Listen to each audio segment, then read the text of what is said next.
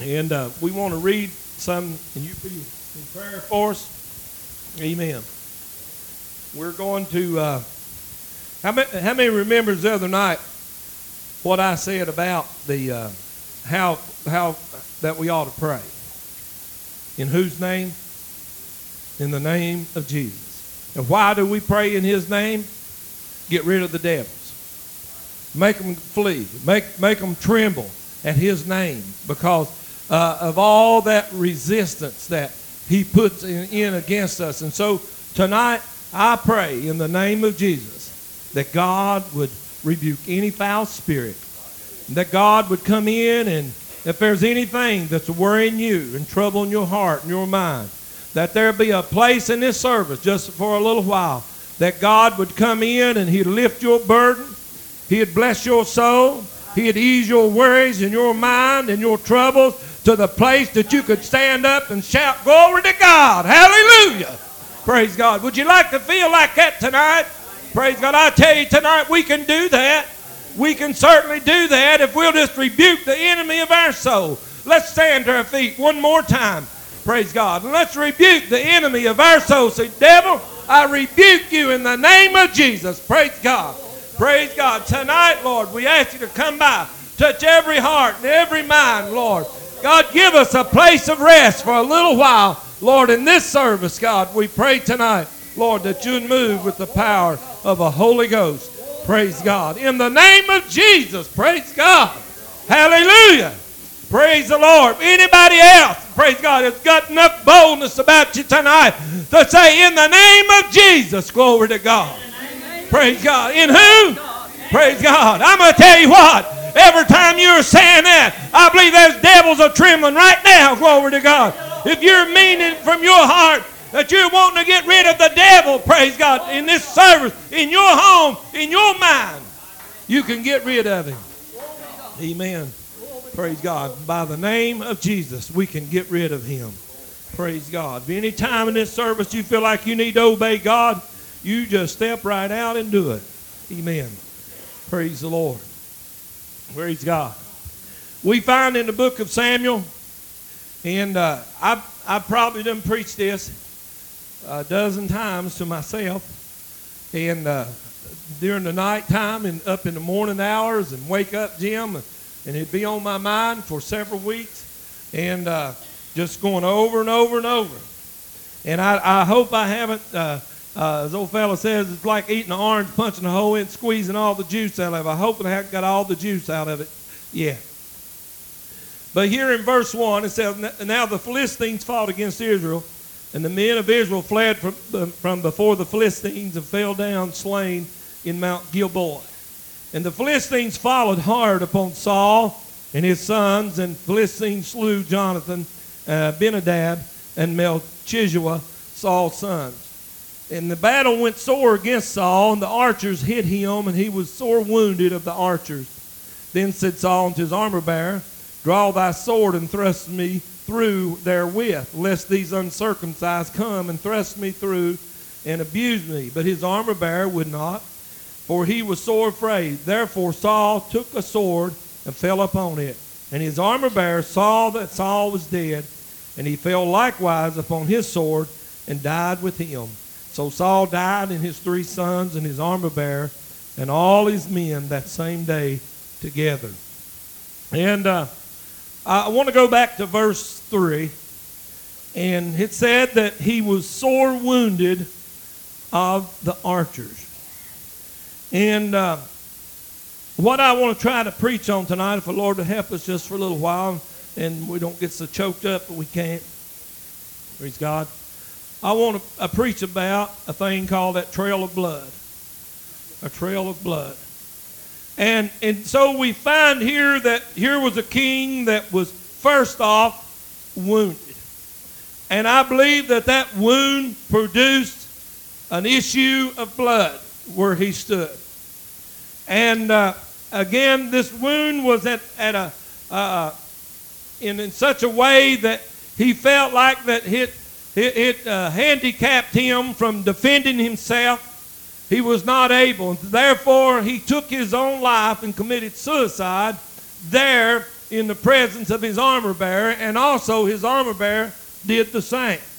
And so, all through the Word of God, we can read about wounds, we can read about blood, we can read about several instances of these type of things. But uh, probably one of the most known blood stories in the Word of God is the crucifixion of Jesus Christ. That's right.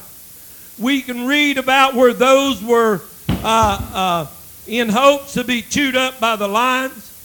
We have read about those that have uh, been put into the furnace hoping that they would burn. I mean, we can go on and go on and, and, and the horror type stories that seem to be in the Word of God. But when it begins to talk about blood and the meaning of blood, automatically Christian people focus on the, the crucifixion and the bloodshed of Jesus Christ. And I began to uh, felt like the, the Lord dealt with us, amen, on this. And I thought about how that sometimes that that we uh, hunters, uh, as I said, uh, there was one thing I heard of a bunch of old boys yesterday. I went to a sporting goods store and uh, for a little bit, and and I, I heard them talking about this nice light that you could get, and it would make up make the blood show up better than than on a trail when you wound a deer and and you got to track him for a while and you you just don't know where you're going to end up when you wound one and and that blood trail uh, uh, carry you through swamps and over rocks and through under fences and I'm telling you it'll go over the hill and under the hill and round the hill. You just don't know where you're going to end up when you get on a blood trail. But they were talking about this particular type of light. Some of you all may know more about it than I do but said you could shine it and wear it on your head and shine it down, and it would give that uh, uh, that blood a special illumination that you could look at it and it'd make it easier for you to follow that deer. Eventually, hopefully, you're going to find him. And so we, we know a little bit about tracking the blood trail. I can remember me and Bobby Dow probably. We have, we have uh, tracked a bunch of them, haven't we, Dow? Bobby Dow shot a deer in Bear Creek, Deep Bear Creek, years ago, and uh, he I heard his gun go off that morning way down in the mountain there, and uh, not bragging on him, but he a pretty fair shot. And he don't miss much, and uh, I knew his, where his little favorite hunting spot was at, little gold mine he's got picked up there in the mountain. And uh, I don't know if he's got signs out in the mountains says deer detour come this way. It looks like it has sometimes. They just seem like they want to come right through that area all the time. He's hunted it for years and years. We hunted back when we was not much more than just boys when it down. And we tracked a bunch of deer all over that mountain up there. But this one particular day, uh, we were sitting up on the mountain. I believe Jim them being with us possibly. And uh, about noontime, he said, well, okay, we're going to meet at such and such place. About noontime, here he comes up through there. I said, uh, Dow, I said, uh, was that you that shot down there? Yeah. He said, I had a buck right on me. And said, I, I fired his muzzleloader, wasn't it? Said, I fired at that thing, what was it, about 25 yards? No more than that. And he said, You know, I shot at that thing and I flat missed that deer. I said, I don't believe it. He said, I didn't find no blood. I said, I still don't care. I don't believe that you missed that deer. And we were sitting there, and I said, uh, I said, you see that little old spot out there? And it was about the same distance on that tree, little white spot with a little dark spot in the middle. I said, fire at that spot and let's see what you do. Why, you he drilled that thing. Just you went over there with a hand drill, couldn't have drilled it any better. He drilled that thing, and I said, you did not miss that deer. You can shoot like that. Nothing's wrong with your gun. And I said, let's go back down there, and we're going to look and see if there did he, he, he told me, and, and you could see right where the deer had been standing, Gerald, and there was the leaves tore up. And I said, which way did it go from there? He said, it, it came right around here and stopped right there near that log. And uh, he said, while I was trying to get one in the gun, deer flighted off back around the mountain, the holler, and went somewhere. And I said, all right, then, let me go up here and look. I went up there, and, and uh, just by accident, I looked to see where the deer was at, and on one little old stick was one drop of blood. One drop of blood. That's all we found. And you can see where he tore up the leaves, do you? And we went, we went to following those, those hoof prints around to there in the leaves. Next thing we know, we find a big puddle of blood and another puddle of blood and another. He got to getting bigger and bigger, and we knew he was wounded bad because he was going down the mountain. He wasn't making no journeys up. And uh, he started down that mountain, and we followed him plumb off down into the bottom of Bear Creek. And all of a sudden, the blood trail just stopped, just like that. And we still found no deer. He'd already bled enough to die. Should have already been dead, but we couldn't find him. We looked to the best that we could, and we done look for a long time. And I believe it was it the next day you went in there, probably just a, uh, not far from where where we stopped looking. He went down and he bedded down over, fell over in some laurels or rhododendrons there, and there lay his buck. What was that? A six pointer? Uh, and uh, but anyhow, we followed that blood trail, and we have we have looked for him through swamps, and we have went through places we had to get down on our bellies and crawl through and get, come out scratched all. And there's been a few places we couldn't get through, and one would go around to the other side of the thicket, and we'd hold that spot. Said, "You go around that side and see if you can find the blood trail." You know what? We was determined to find what we was looking for. And the only way we knew to do it was following that blood trail. And when I think about Jesus, I think about that. And I began to think about the crucifixion of Jesus, and I never thought about this until I began to let the Spirit of God deal with my heart and my mind. We, we have three elements of, a, uh, of Jesus' crucifixion. We find that he has stripes, he has wounds, and there's the thing called blood. And we find here in the uh, 1 Peter chapter 2, I'll, I'll not read the whole thing. I'll read verse 24, verse 2 and 24. Who his own self bare our sins in his own body, and on the tree, that we being dead to sin should live unto righteousness, by whose stripes ye were healed. Praise God. So we look at the at the sufferings of Jesus, and I realize tonight that uh, uh, when they beat him with those uh, with that whip and they scourged him, no doubt uh, in my mind, those stripes was laid on him for our healing, not for our salvation, not for our salvation. But he was whipped, he was uh, striped with that whip only for our healing. By his stripes that we are healed. We go to the next word and it talks about his wounds. Isaiah 53 and 4. Surely he hath borne our griefs and carried our sorrows. Yet we did esteem him stricken, smitten of God, and afflicted. But he was wounded for our transgressions, he was bruised for our iniquities. The chastisement of our peace was upon him, and with his stripes we are healed. Again, we look here and we find out that his wounds, it didn't say that he died, it said that his wounds he suffered the beatings and the wounds in his body because of the sins that we have committed in our life. And not only us, but everybody else. Praise God. Amen. The punishment of sin was the beatings and the, and, and, the, and the suffering that his flesh did prior to his death. All the time that he was suffering through the beatings and through the being wounded and so forth, we find that he said here, he was just wounded for our transgression. Meaning, transgressions are sins. Transgressions are things uh, that we have broken commandments of God. So every time that I broke a commandment of God, and every time that I ever sinned in my life, when Jesus was still yet alive and they wounded him, they beat him, every one of those beatings and suffering, it was because I placed that on him. And you placed that on him because he did it and he took every bit of that so that we would not have to suffer and the punishment of the beatings and the wounds. Amen. Praise God. But after we look at the stripes and we look at the wounds, we still see there's yet more to be done. Being wounded was not enough to cleanse us from sin. Being wounded and beaten, though his stripes, we are healed. And though those wounds that he suffered and those beatings, and, and all of those were, were, were for a purpose. But yet there was still yet a work undone. And there needed to be yet more done than just wounds and more. He could have been wounded and got healed of his wounds.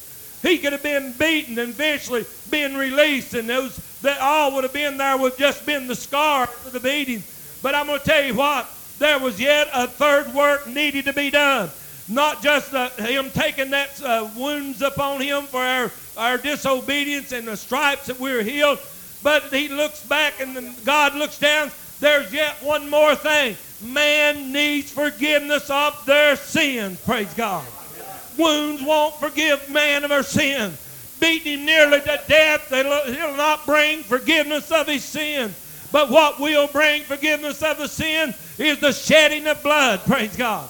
That's not just that suffering, but his life must, he must lose his life. Life must uh, go out of him and he must die a, a horrible death because he must become a sacrifice for sin.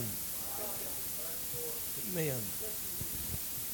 He said here in Hebrews, he said, "In almost all things or by the law purged with blood, and without the shedding of blood is no remission, which means forgiveness of sin.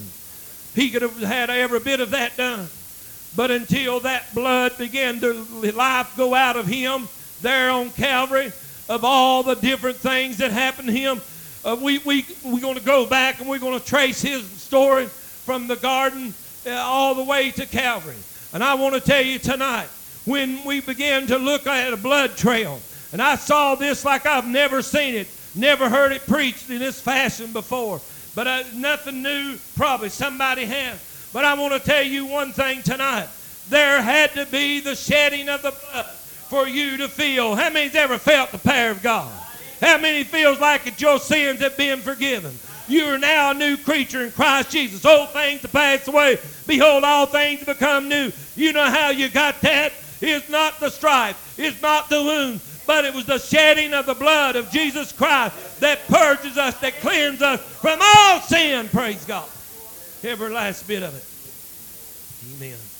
And so, we find in Luke chapter 22, Jesus goes into the garden to pray prior to his arrest. And as he goes there into the mountain and the garden to pray, he begins to uh, uh, pray, and he told them here, he said, and when he was at the place, he said unto them, talking about his disciples that followed them, he said, Pray ye, pray that ye enter not into temptation.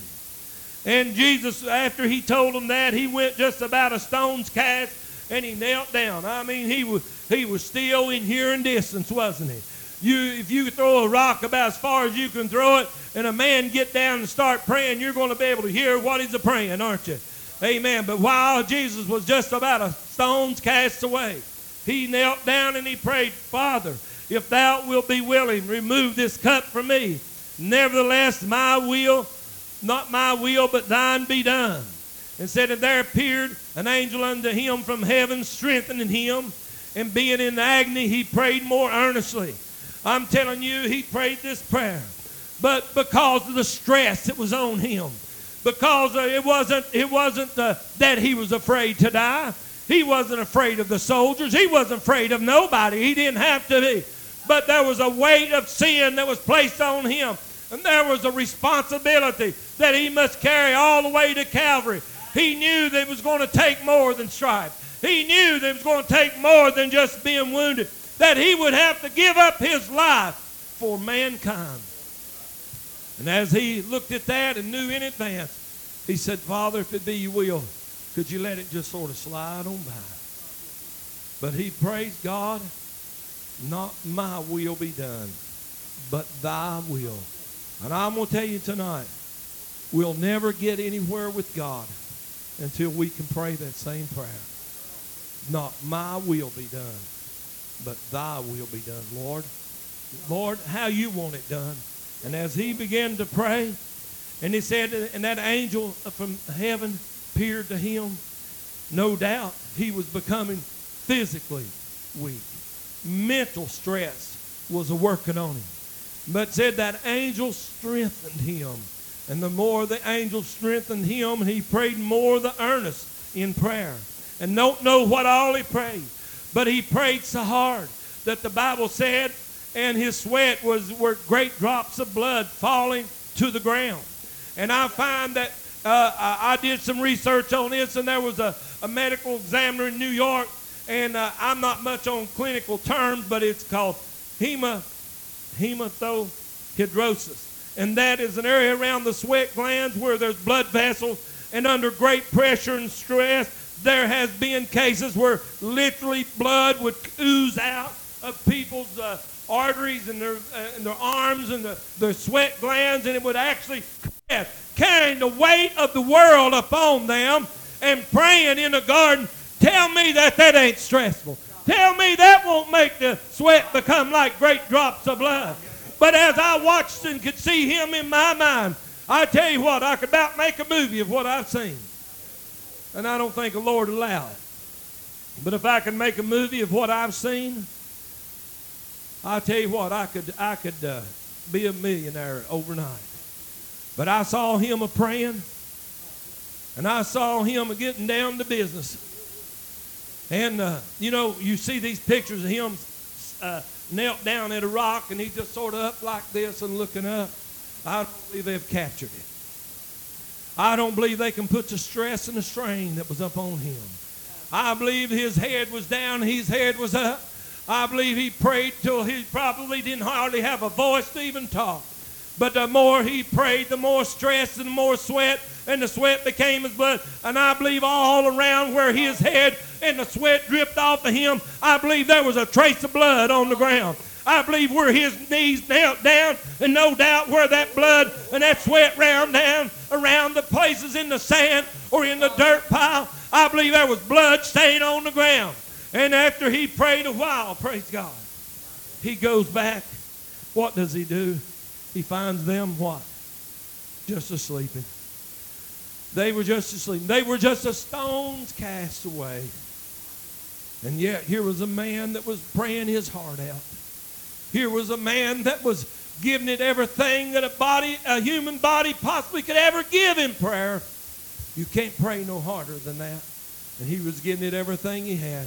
But we find in that spot, if anybody the next day would make a journey through that garden, and they just walk up a path, all of a sudden they come up to a spot and they see a place where it looks like blood's been on the ground.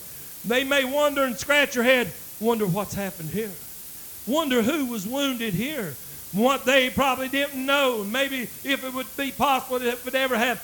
Didn't realize that there was a Son of God had just knelt there in that place. If they had only knew that it had been a Son of God, I tell you what they'd have done. They'd, they'd have built a fence around that place where he prayed. They had made altars around it. They had been getting worse. They had even took up the dirt with the blood in it and sold it for a great price.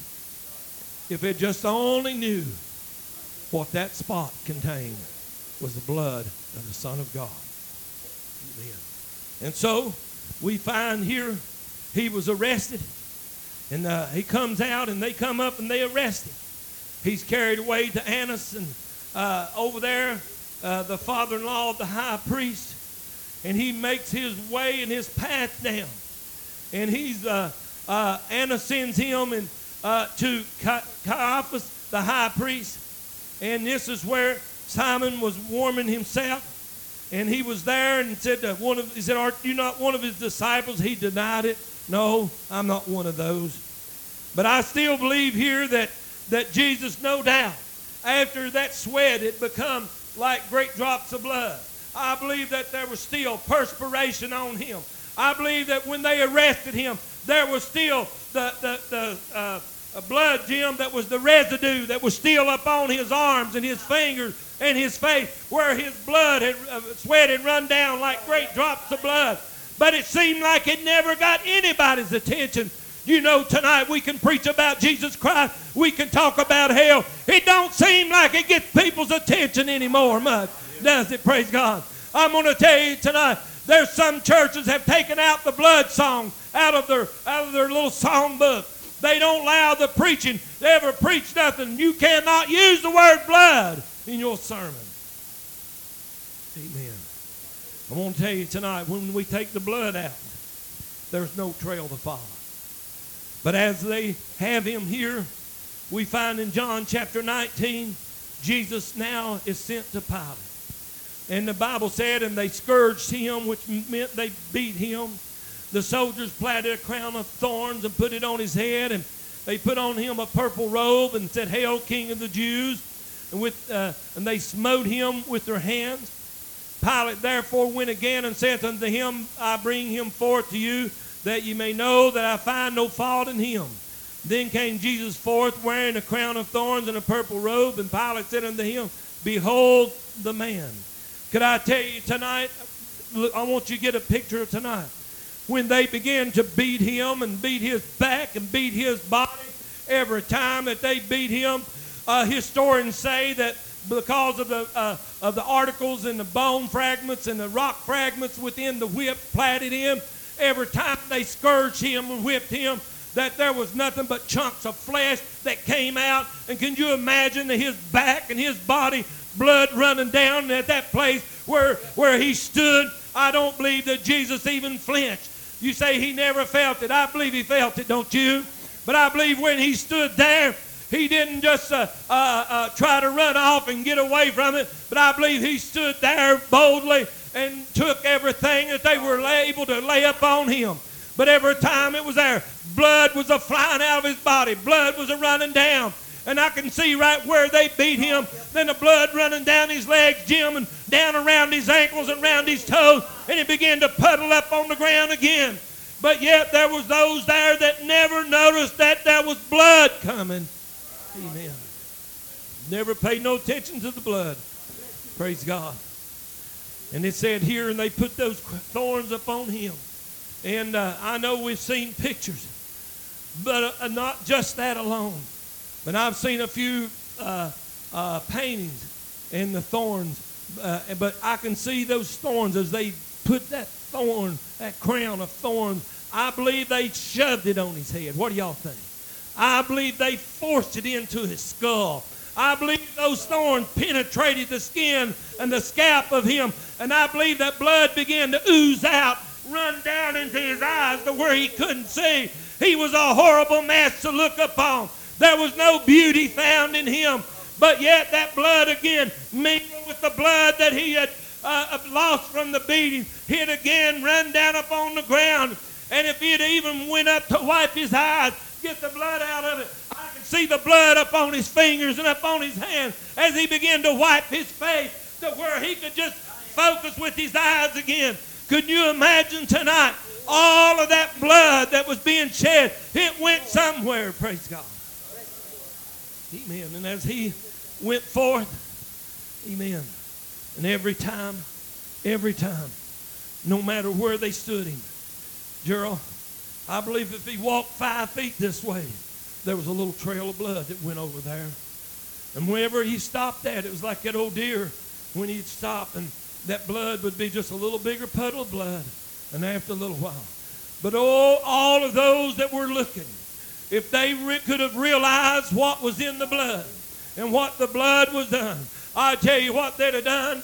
They'd have come by him, a bagging it up and holding on to it. They'd have put it in a sack and they'd have kept it for ages. And every time they got sick, they'd have anointed somebody with the blood of Jesus. Glory to God. But they saw and there was no importance in it. And tonight we have a world that sees that there's no importance in serving God. They don't recognize God. They do not honor God. Amen. Not at all. But we look here, and uh, as as he is uh, uh, beaten and smoten, uh, smitten here, we look at, and they, again, as I said, they, they plant this and put it up on him. But you know what? We find them taking him, and he starts carrying a cross. Could you imagine? He's already been under emotional stress. He's already been so stressful, his blood came like drops of blood. He's been beaten nearly half to death. And yet he's required to carry a heavy cross. And I could see those men that pick up that cross and they lay it down on him, and maybe their hand, Gerald, is up under the bottom of that cross. Maybe their hand touches his back. And I look at the back of their hand when they lay that cross down upon him. Praise God. I see them getting blood on the arms and blood on their hands. Everywhere they touch Jesus, they got blood on them. And I saw that cross as they lay it across his back and his shoulder. I seen blood oozing into the wood fibers. I seen that wood absorbing the blood of Jesus Christ. And as he began to try to carry that cross up, the, up to Calvary, his body becomes weak and they recognize it. And they call on a man, says, hey, you go and you carry the cross. You help him. You assist him. And I can just see him going over. I don't know exactly how he carried it. But if he just got up under a portion of it, or if he put the whole thing on him. But I believe that when he grabbed the hold of that cross, somewhere thereabout, his hands got blood on them. I believe his clothes began to get bloody from the blood of Jesus Christ. It was nothing more and right straight through the street where probably drugged that cross. I could see a little ferret in the sand and the dirt coming through, and Jesus in front of the cross, and, and his uh, uh, uh, uh walking, and, and his blood shedding to the ground. I could see the, the, the edge of the cross aparting the sand and spreading where he had bled down the road. Amen. I could see that. And I saw a crowd gather around and following him. Nobody hardly seemed to be aware that there was blood in the streets. Nobody noticed much about the blood on the cross. But they did not recognize if they could have only seen the value of what they were doing. But if a person was wanting to follow that blood trail, they could follow it on up. They finally get it up to the place called Golgotha. And when they get it there, I can see him laying that cross off of him.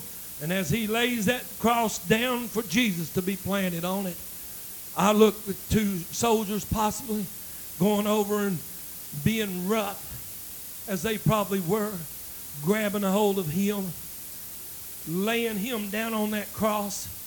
No doubt when they grabbed him by the arms, they have blood on them.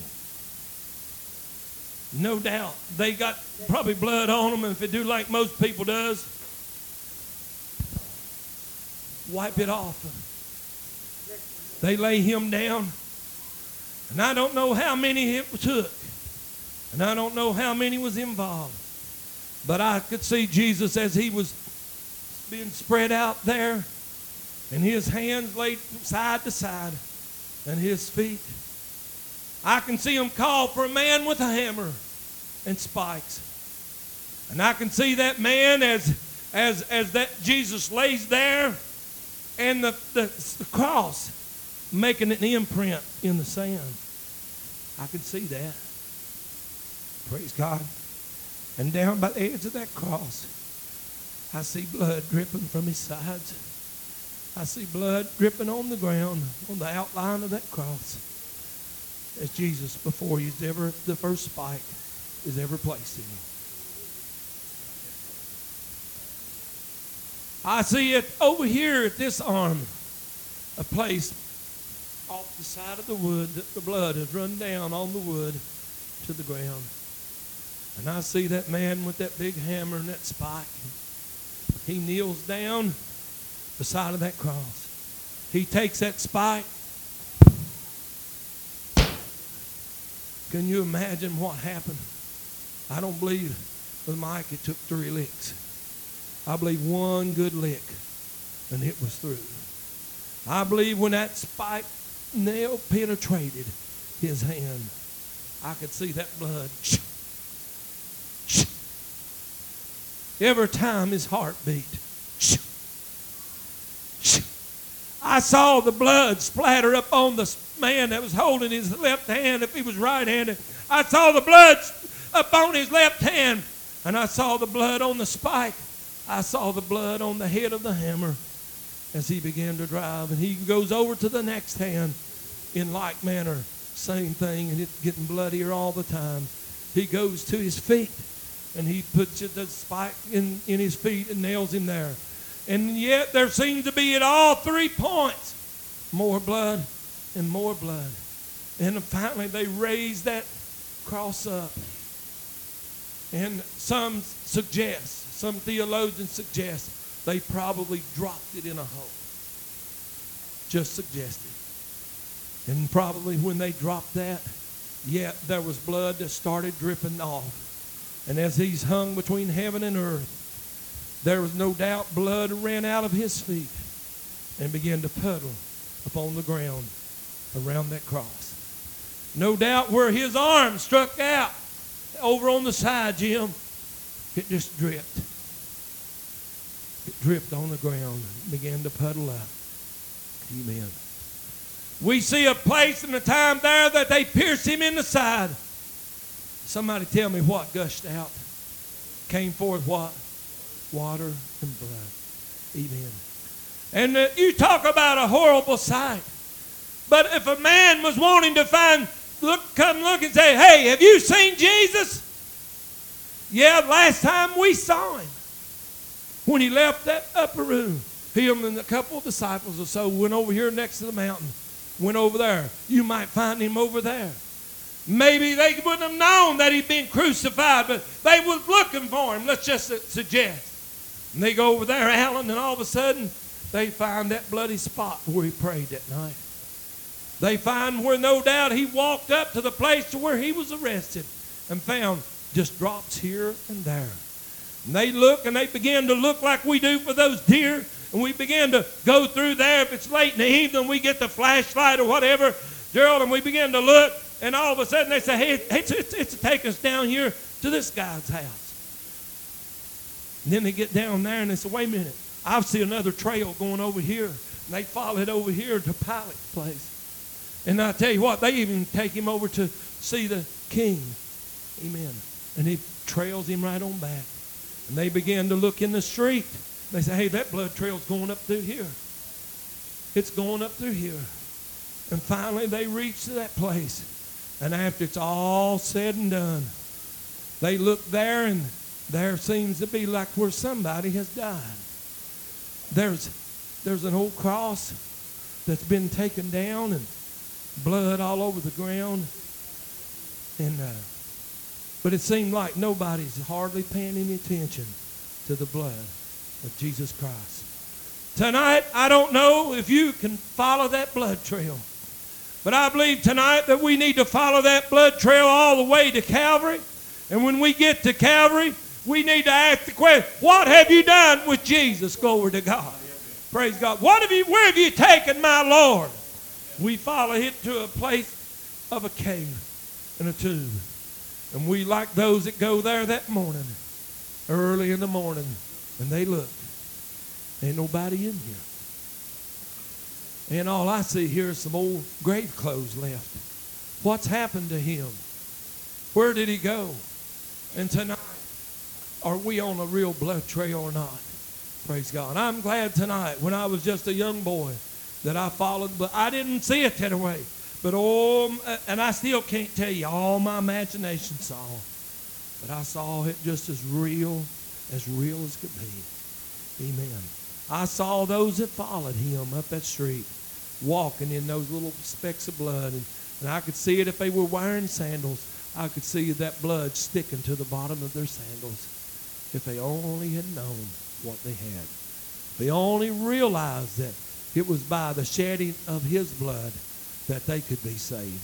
And tonight, I've just wanted to give you what I saw and how I feel about it. Amen. I hate that Jesus had to suffer like he did. I wished it hadn't been that way, but since he did, I want to take advantage of it, don't you? Amen. If somebody, would you sing it, uh, uh, that song, Nothing But the Blood of Jesus? Praise God. Does everybody stand, if you will?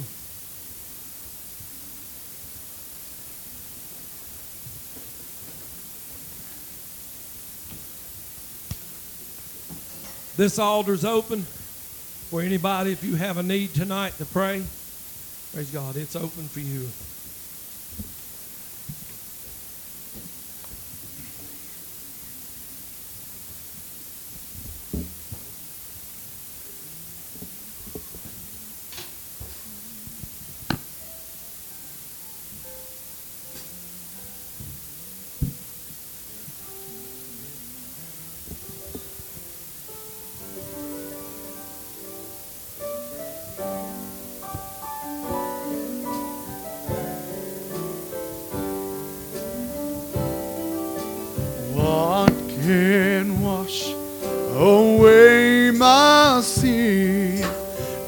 Nothing but the blood of Jesus. What can make me whole again? Nothing but the blood of Jesus. Oh, precious is the flow that makes me white snow. No other fount I nothing but the blood of Jesus for my pardon. This I see, nothing but the blood of Jesus.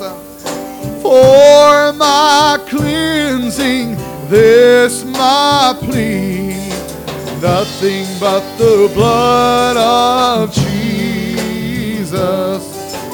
Oh, precious is the flow that makes me white as snow.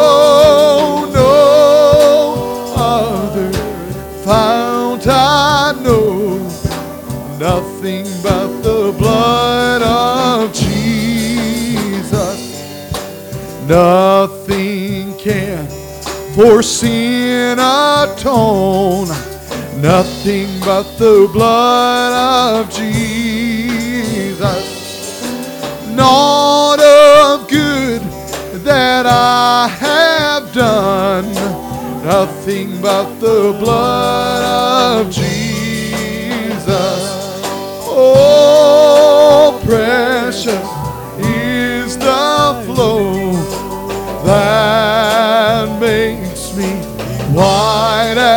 No other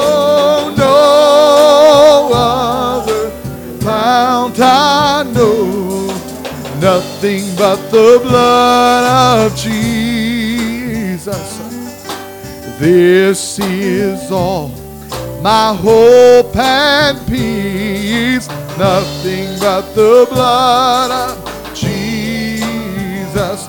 Oh, this is all my righteousness, nothing but the blood of Jesus. Oh, precious is the flow that makes me white as snow. No nothing but the blood of Jesus. What can wash away my sin? Nothing but the blood of Jesus. Oh, what can make me whole again? Nothing but the blood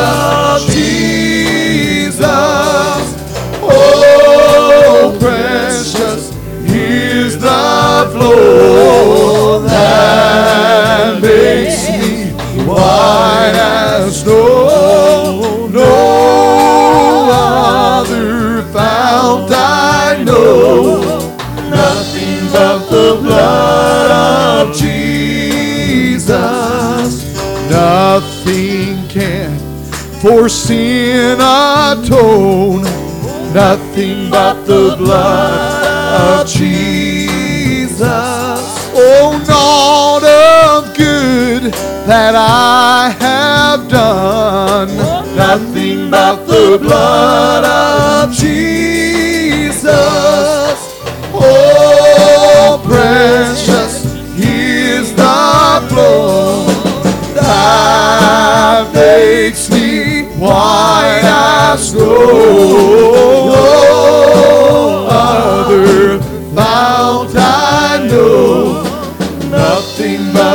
blood of Jesus. What can wash away my sins? Nothing but the blood of Jesus. Oh, what can make me whole again? Nothing but the blood of Jesus.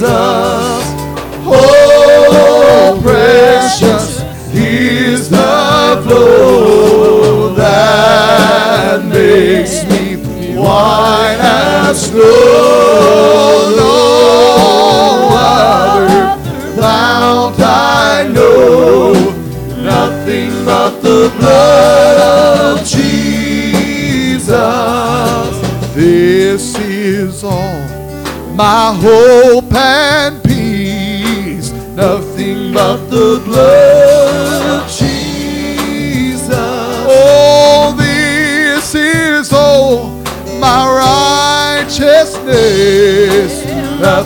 but the blood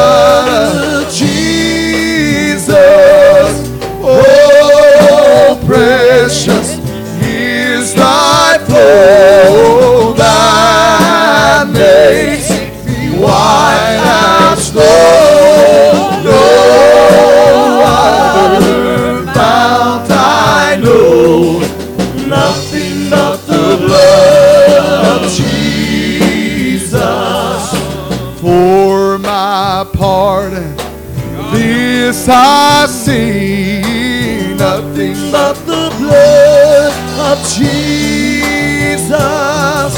For my cleansing is my plea.